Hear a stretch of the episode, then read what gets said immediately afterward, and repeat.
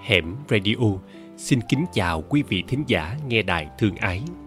Sau đây, xin kính mời quý vị thính giả cùng lắng nghe truyện ngắn Trăm năm bến cũ con đò Tác giả Nguyễn Ngọc Tư Được phát trên kênh youtube Hẻm Radio. Trăm năm bến cũ con đò. Cửa sau nhà tôi trông ra sông Tôi thường dí đó là một khung tranh và bức tranh biến đổi không ngừng. Có lúc nó hiện lên những chiếc tàu cao nghẹo Hùng hục đi qua, Che khuất cả dãy nhà sàn bên kia sông. Có lúc hình ảnh lại xa vắng với vài chiếc vỏ lãi dài nhằn bé teo mong manh chở đầy nhóc dừa, chuối.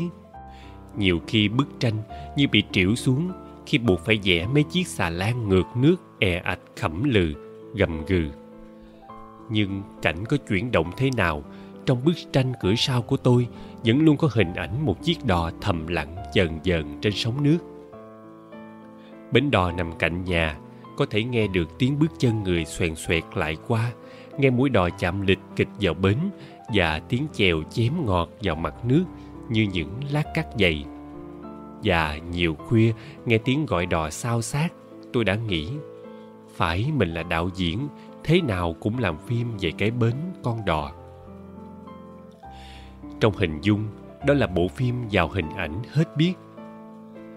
Trèo lên một chỗ thật cao, tôi sẽ bắt đầu bộ phim tưởng tượng của mình bằng cảnh các con sông giao nhau, các thành phố bằng năm ba mảnh, gặp chút đó rồi lại thao thiết chảy đi, nằm rải rác dọc theo những khúc sông, khúc kinh có hàng trăm bến đò ngang dọc. Mỗi bến có một cái tên khác nhau như đậu đỏ, cầu chùa, rạch trập công chánh nhưng giống hệt ở lối đi xuống hẹp và hơi tối. Bật lên xuống bằng bê tông bị sóng mài mòn phô lớp đá nhỏ bên trong. Nhờ vậy mà đỡ trượt chân. Những người phụ nữ đi chợ sáng về, rôm rã chuyện trò trong lúc chờ qua sông. Tôm cá quẩy trong giỏ lách tách. Và con đò, nó tới kia. Một đám trẻ con dai hoàng khăn đỏ đứng ngồi lóc nhóc đang qua bờ bên này những chiếc đò đóng theo kiểu tam bản vững chãi ít chao lắc. Hai bên be đằng mũi đều được bọc vỏ xe để khỏi sờn khi ra vào bến. Có chiếc còn đỏ ao lớp dầu trong, có chiếc đã nhiều năm dầm mưa nắng sạm đi, khô tróc nứt nẻ. Chiếc đò cũng già đi như người chèo nó, cũng buồn, cũng mệt mỏi, cũng làm công việc nặng nhọc, chở người đi về nhưng dòng chảy của sông đã làm công việc người chèo đò bớt đơn điệu.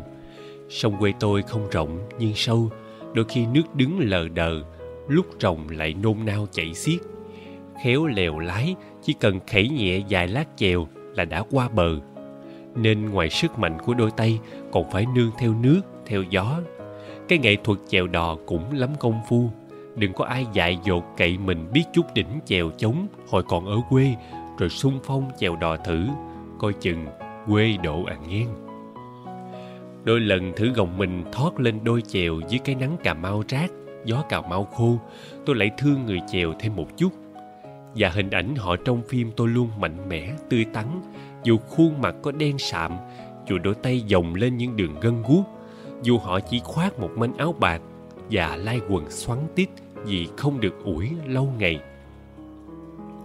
trong cái phim tưởng tượng đó, tôi ao ước được vào vai người ngồi trên bến thu tiền, một bà cụ còng queo như hầu hết người làm công việc này đều già. Nhận xét này cần được kiểm chứng lại. Cả câu hồi trước tôi hay nói là tất cả cây cỏ dại mọc trên đất quê nhà đều trổ qua màu tím biếc. Tôi cũng không chắc đâu à ngang chỗ tôi ngồi có một chiếc võng con văng ngang căn chòi ve ra mép nước.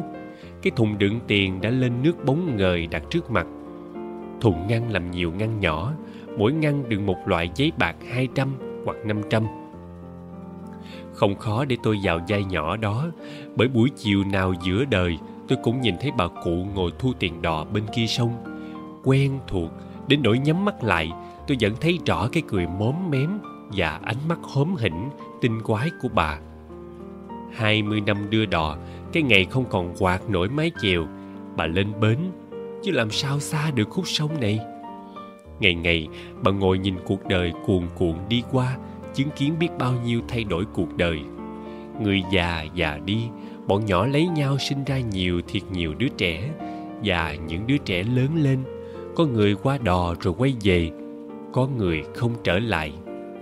Bến đò cũng là nơi nhiều đứa con gái qua sông lên thành phố trao bán mình trong những chợ vợ để lại mấy thằng con trai chiều chiều ra bến đón đã đời mới ngơ ngác.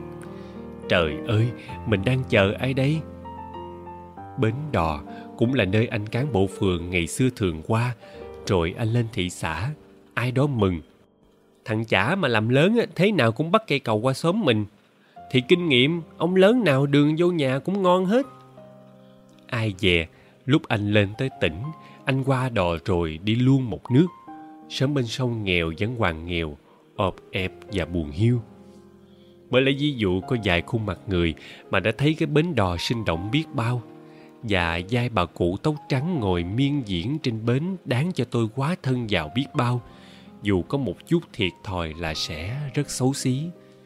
Tôi mà được ngồi nghe cái giọng đó không cần diễn, sẽ ngấm ngay nỗi vui của một người lương thiện. Vui vì không làm gánh nặng cho con cháu vui vì được làm nhân chứng cho đời. Khi đôi bàn tay gầy guộc của tôi vuốt lại những tờ bạc lẻ nhào nát lem luốc mồ hôi, dầu nhớt, để nộp thuế cho đằng phường. Nghĩ tới mấy vụ tham nhũng động trời ngay tại quê mình, nghĩ tới những bữa tiệc dung dinh tiền triệu, chắc cái mặt tôi buồn hết biết, mà tôi còn khóc, hổng chừng. Cửa sau nhà tôi vẫn ngó ra sông, tôi vẫn ngày ngày ghi vào lòng mình bộ phim tưởng xong mà quá ra gian dở mãi. Người qua đò mỗi ngày mỗi khác, có người tốt lên, có người xấu đi. Làm sao ghi hết những hình ảnh đó? Phim chưa xong vì bến đò vẫn còn, vì cầu xây lâu mà vẫn chưa xong. Để đêm đêm tiếng gọi đò lại cất lên, những âm thanh ồn ào của đô thị lập tức ngưng phát, chết ngắt. Dường như một nửa thành phố, mấy trẻo đất buồn bên kia, những dòng sông vừa lên tiếng.